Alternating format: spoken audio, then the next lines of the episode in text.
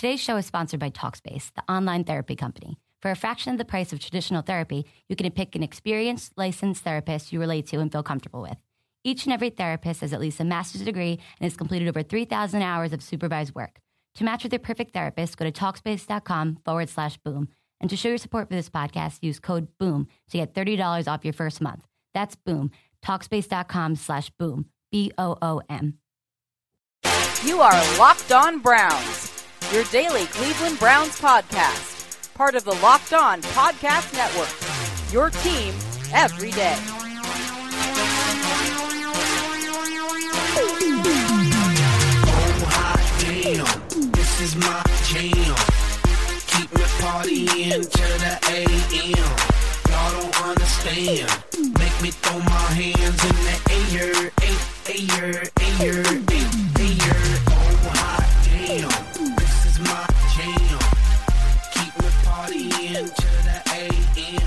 And that's what it is, Cleveland Browns fans. It's a, another time to feel like throwing your hands in the air. For some of you, that is for positive reasons, excitement, wanting something to happen. And for others, it's just throwing your hands in the air in exhaustion for the same old, same old conversation. Welcome into this Locked On Browns podcast. I am your host, Jared Mueller. Get a hold of me on Twitter at Jared K. Mueller. That's J A R E D K M U E L L E R. And today we are here to talk about the return of Josh Gordon. If this sounds familiar, it's because we've been talking about the return of Josh Gordon really at some level for years. And I mean that. When we're talking about Gordon, we're not talking about a player that's been actively involved in the N F L in any meaningful way for basically years.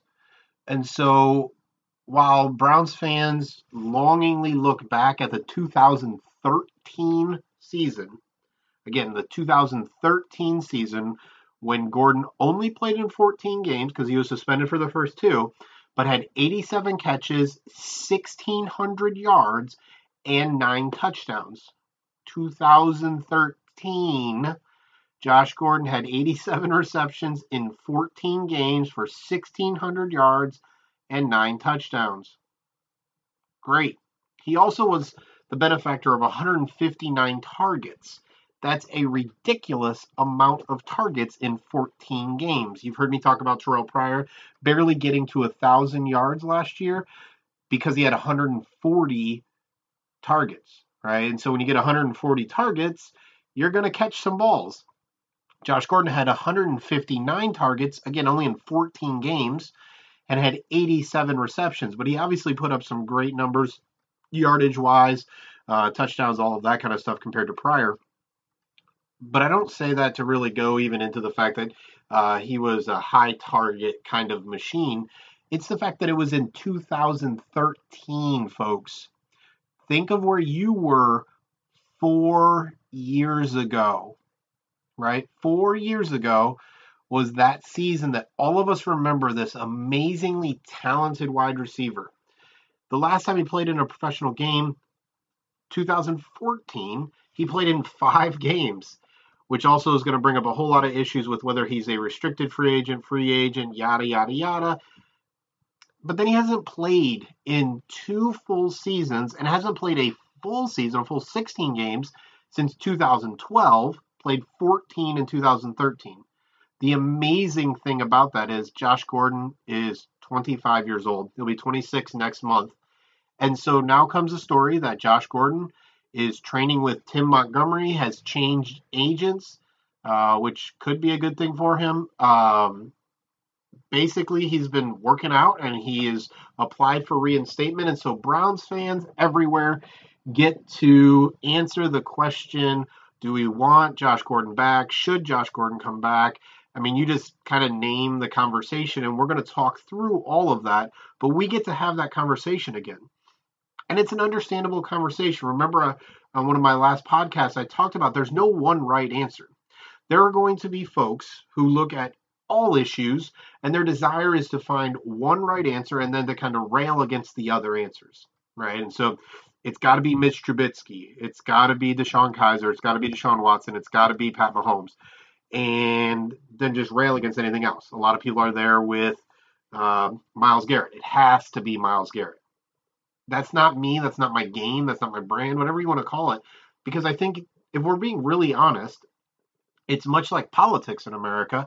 A lot of people end up kind of defining themselves based on left or right. And this is not to talk politics. It's talk to talk about how people think. Many people define themselves right or left, when I would say the majority of people that I know, if there wasn't political parties on the right or the left, conservative or liberal or whatever, would find themselves believing some things about some liberal stuff, some things about conservative stuff. They're obviously going to lean one way or the other. But generally speaking, people don't fall into these very black and white categories. It's not that simple in life. The same way with Josh Gordon, we can't look at this as some black and white, easy decision, right? There are pieces of this discussion that you can look at and say, wow, yep, that makes sense over here. And then pieces of the discussion that you can say, wow, that makes sense over there. And if we're mature, intelligent adults, we can come to some decision for ourselves, but respect the fact that there's the other side, right? And I would say overall, I think our country, uh, our societies, again, remember, counselor guy over here is going to talk to you from counselor world. I think families, societies, communities, whatever it is, I think would be doing better if we were able to do more of that. Instead of pounding my side of the table and tell you what I believe, try to understand, try to listen, try to discuss, try to be a part of a conversation about what could be. I don't need to prove my points to you. I don't need you to think how I think.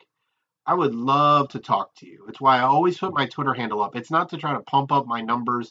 It's not for anything other than I love the conversation. I think in the conversation, if people are really open and honest about whatever we're talking about and not trying to fight each other, but try to ask questions, I think that's where we grow as people. It's when we try to force our views, force our beliefs, try to, whatever it is. Again, we can talk about the Browns, we can talk about Ohio State Buckeyes, we can talk about any sports team, or we could be talking about very important issues. I love the conversation. So again, on Twitter, at Jared K. Mueller, don't come to me with anything political today. That's not the point of this anyways. It's just to have a conversation. And so um, we'll start with this, and it's just a very, pe- it's not a breaking piece of information, but it is information that I was kind of told, and that is this. Terrell Pryor not being on the Browns opens the door more, whatever more is, whether that means cracked it or whether that means blew it wide open, or if the door is already open, it just opened it up a little wider. Whatever it is, the fact that Terrell Pryor is no longer on the Browns does open the door some level more for Josh Gordon to return. The idea of having Corey Coleman and Terrell Pryor, both young receivers who need a lot of reps, and Uh, some maturity issues, obviously, on Pryor's side, and Coleman just being very, very young. Um, Pryor, Gordon, and Coleman, there were just not enough snaps and not enough energy to kind of devote to all that those three would need. Taking Terrell Pryor out of that picture means there really isn't that prima donna or that high needs wide receiver.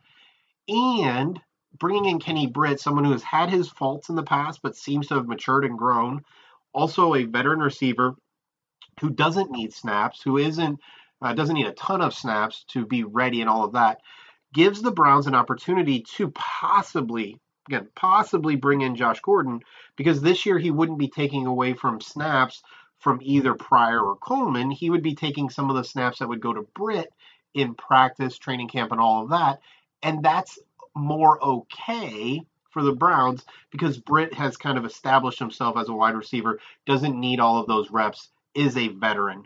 Coleman, Pryor weren't those, and the Browns aren't as worried about taking away reps from Rashard Higgins, Ricardo Louis, Jordan Payton types, though they would like to get them reps. They can slide Josh Gordon in without the trouble that they would have having Terrell Pryor. Having said that, we still need to break down the good and the bad of bringing back Josh Gordon, and why it makes sense and why it makes none. Today's show is sponsored by Talkspace, the online therapy company. For a fraction of the price of traditional therapy, you can pick an experienced, licensed therapist you relate to and feel comfortable with. Each and every therapist has at least a master's degree and has completed over three thousand hours of supervised work. To match with your perfect therapist, go to Talkspace.com forward slash boom. And to show your support for this podcast, use code BOOM to get thirty dollars off your first month. That's BOOM.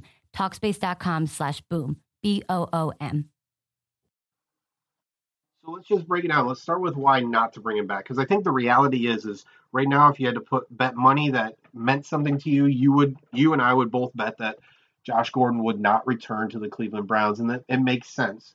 The Browns have put a lot of money uh, or time or draft picks into their young wide receivers, as well as Kenny Britt. And so right now, outside of a slot receiver, the Browns actually do feel pretty good about their weapons. Corey Coleman looked good and developed last year. Kenny Britt, they believe, is going to be a solid veteran. Uh, Ricardo Louis, uh, I'm sorry, Rash- yeah, Ricardo Louis, Um, actually showed more than most of us expected. Needs to learn to develop his route running a little bit, but has a lot of speed, uh, can play outside, can play a little inside, can do a little bit of everything. Rashard Higgins is someone who I'm excited about. I think he can be a solid number two kind of possession receiver type, a Brian Hartline, but better uh, kind of player, a little bit more athletic, um, a little bit bigger at some level. Uh, Jordan Payton obviously didn't show much uh, and got busted for P E Ds late in the season. But again, I'm not sure how much they're relying on him. Um, but they do need some kind of slot receiver. Um, Curtis Samuel, Ryan Switzer. There are some different guys in the draft that could kind of fill that role. Duke Johnson can play there some. And so the Browns have a lot of weapons. And then at tight end, um, they can split out Gary Barnidge and Seth DeValve in those kind of slot roles without really losing anything from a passing attack. So the Browns have wide receivers. They have weapons. Obviously, that's not to diminish who Josh Gordon is, but they do have weapons and they have young guys. Uh, so the receiver position isn't as desperate as it's been in the past. Second, there's a cultural issue for the Browns, and they are trying to establish who they are as people uh, from a cultural perspective in the organization. Bringing back Josh Gordon doesn't fit into that. It doesn't work. It doesn't um, value the things that they've said they valued and shown that they valued. It kind of goes against that. And so there's a hypocritical nature that they would have to have some concern about. And then culturally, just do they want to baby somebody? Do they want to kind of walk on eggshells, worried about what happens? How will Josh Gordon respond if he comes in and he's fifth, fourth on the depth chart uh, and fighting for reps with Lewis and Higgins and Jordan Payton of the world instead of up there with the Brits and the Colemans? And so there's some cultural issues there with Gordon, um, especially after last year where they kind of went not all in with him, but we're all supportive of him with Jim Brown, Hugh Jackson, uh, speaking out pretty strongly for him and encouraging him, and for him to um, whatever happened. Let's just go with whatever happened, uh, whether he tested positive, didn't test positive, had his buddy take the fall for him at the uh, airport, whether it was something related to the custody case, whatever happened, let's just, with whatever happened that he didn't return last year, He he did burn some bridges, and from a cultural perspective, to burn bridges and then be accepted back, I think, is a worry for the Browns. And then finally, there's the obvious reality that um, they do want to develop the young players. So while Kenny Britt is in, in-house and doesn't need as many reps, they still want to get reps to some other players like Higgins and Lewis and uh, whoever they maybe bring in if they draft someone to play in the slot. And Gordon would take from those. He would take some of the attention, some of the time, uh, all of those kind of things that really just need to be devoted, and practice reps are valuable for young players, and there's not a ton of them.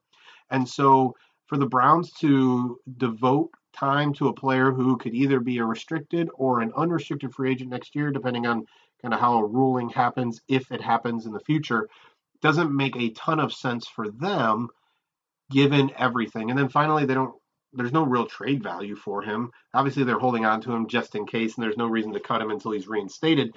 But there's not a lot of value for him based on everything. He's been out of the league for so many years, and obviously all the things we just spoke about. So those are all the reasons the Browns just need to move on from him. And then you look back at his two thousand thirteen season. You look at his physical body. You look at what he did even in preseason last year Uh, for the Browns, and a six foot three, two hundred thirty pound wide receiver who can just glide. looks like someone the Browns would want on their team, right? And so um, obviously hasn't played basically in four uh, this, in four full years, um, besides those five games in two thousand fourteen where he looked kind of out of shape. Didn't look like he was really ready to play. Uh, last year in preseason, he looked better, not great. And we got to remember that Josh Gordon wasn't some amazing tactician when it came to running routes, um, but didn't have to be because he was so fast, so big, so powerful, had great timing, all of that kind of stuff. Um, but that receiver, the idea of of Gordon and Britt and Coleman, just kind of wherever you put them, you can make Josh Gordon the big slot sometimes, Coleman on the inside, Britt, you can put three three on one side. The idea that whoever is playing quarterback, again, whether that's Cody Kessler, a rookie, Brock Osweiler, I don't care. The idea of Corey Coleman, Josh Gordon, and Kenny Britt, along with Isaiah Crowell, Duke Johnson, Seth DeValve, Gary Barnidge, Lewis, Higgins, and that offensive line can make any quarterback look great. And so while the Browns kind of loaded up on the offensive line, giving their quarterback time to throw uh, and giving them receivers like Gordon, Britt, and Coleman, along with the tight ends, really is something scary. So for the Browns, there's also the reality that they're not really, besides the snaps and the attention and some of those kind of things, which again are important, the Browns don't really have a lot invested here. We're not talking about someone they have a big contract with. They're not talking about someone who um, they're going to have to trade for. And so it's a lottery ticket for the Browns. Right? If he works out, great. If he doesn't, whatever. But he's he's that high upside. He has reason to try to get back into the league financially. Uh, that can kind of be important for him uh, if it's something he actually cares about. So why not take a chance? Why let some other team take a chance on Josh Gordon and possibly reap the benefits at a very low price when the Browns could be that team? They've been with him. They've stuck with him since two thousand twelve. They saw the big season in two thousand thirteen. Why not try to uh, benefit from all of that time, all of those problems, everything? And he already knows the offense at some level from last season. In preseason and in training camp, Gordon got his reps. He got snaps. He got an understanding. Hugh Jackson understands who he is as a player. All of those kind of things. So there's there's a there's a lot of reasons for the Browns to just move on from Gordon. He has not shown that he can be someone they can commit to, that they can depend on. He would take snaps from um, young wide receivers who need the reps to get better. He will demand some kind of huge contract next year if he plays great this year. Not that that's a big deal, but it is a deal. And there's a huge cultural issue. The, the Browns want to establish a culture of who they are. Someone like Josh Gordon and his history doesn't really fit to that, especially after what the Browns went through last year with him, kind of going to bat for him with the N F L and then for him to just enter rehab and kind of do his thing. On the other hand, Josh Gordon in two thousand thirteen had eighty-seven catches, one thousand six hundred forty-six yards, nine touchdowns. An average of almost nineteen yards per reception on eighty-seven receptions is ridiculous. And he's a big, fast, strong wide receiver that could give the Browns an amazing depth of talent at wide receiver, tight end, and running back, along with that awesome offensive line that they've built. Really only leaves a quarterback. All right? If we can just pretend like Corey Coleman's going to be a version of a slot, they don't even have to bring in a slot guy because they have Coleman, Pryor, uh, even Britt, or the two tight ends who can play, all of them can play a slot kind of receiver, but just better. Just better than some kind of random third down wide receiver. They have overall more talent. So there's reason, and I mean, he's proven it. The Browns could be better with Josh Gordon on the field, but that's on the field. The off the field stuff plays huge in Cleveland. So where do you stand, Browns fans? The fan in me wants Gordon back on the field. That's the fan in me. You guys know, always will be kind of a fan first, no matter how long I've been doing this media thing. It's hard for me to get out of fan mode. There are times where I am able to very easily, but just in general, when it comes down to decisions, it's hard for me to get out of fan mode, right? Fan mode says, I want to, I want Miles Garrett at one, I want a stud defender at twelve, and I want a quarterback to fall to thirty-three. That's fan mode, Jared. or they can trade up from thirty-three, because I want my cake and eat it too. I want it all. I want the want it all. Media experience, Jared, says it makes most sense to get Miles Garrett at one and a quarterback at twelve, and then see what happens from there in a very, very deep draft. That's the logical media uh, analysis, Jared. So the fan, Jared, wants Josh Gordon back on the field to see what someone like Deshaun Watson, Pat Mahomes, Mitch Trubisky, Deshaun Kaiser, or even Cody Kessler can do with Gordon, Coleman, Britt, DeValve, Barnidge, Crowell, Johnson, and that line.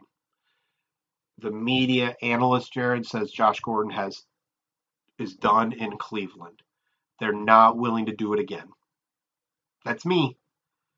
So I have both. A little bit of Jekyll and Hyde going on here. Come to me. Let me know. Again, on Twitter, at Jared K. Mueller. That's J A R E D K M U E L L E R. Thanks for stopping by this Locked On Browns podcast. Hope everyone has a great weekend. And go Browns.